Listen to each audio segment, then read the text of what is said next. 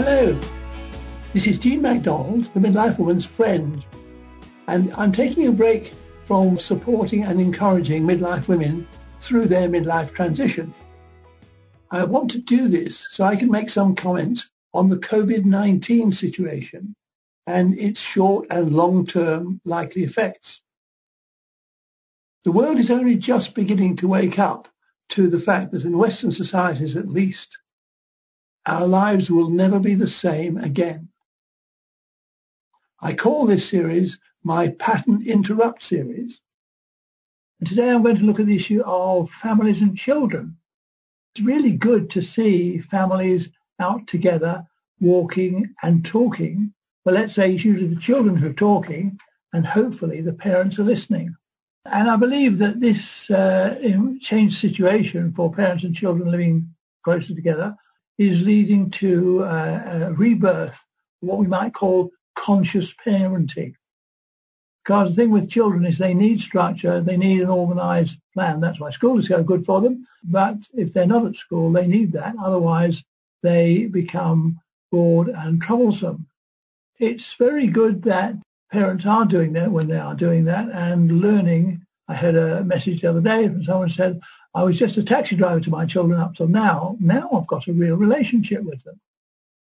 It's generally true that children have an attention deficit. And that's not a disease. That's just they don't get enough attention paid to them. And Jim Rohn, the famous philosopher, used to say, children don't have a limit to how much they can learn. They have a limit to the number of teachers they've got access to. Um, hopefully the, these things are being put right. We are also um, able to take advantage of very ordinary things like cooking and eating together. This is a good experience for children and all sorts of conversations come from it.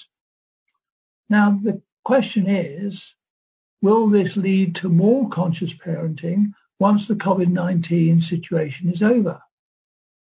So once again, the pattern interrupt asks us some very serious questions. And for parents, or people who are parents, among other things, the big question is, what is most important to you? Bearing in mind, you don't get a second chance with children, sadly. We all think we could have done better if we had a second chance, but we don't get one. One thing I can tell you is that if there has been uh, this uh, good relationship with children during this period, they're going to look back on the COVID-19 situation as a golden age when they had full-time attention from their parents. So make what you can of that and hopefully it is helpful. Oh, another thing I've noticed is I see lots of couples, uh, young couples out uh, exercising and talking. Mark my words, that's going to result with more children on the way as well. So that's it for this time. Uh, I shall be on again shortly with uh, another uh, talk about the pattern interrupt.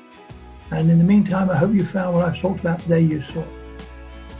That is the end of this episode of my Pattern Interrupt series.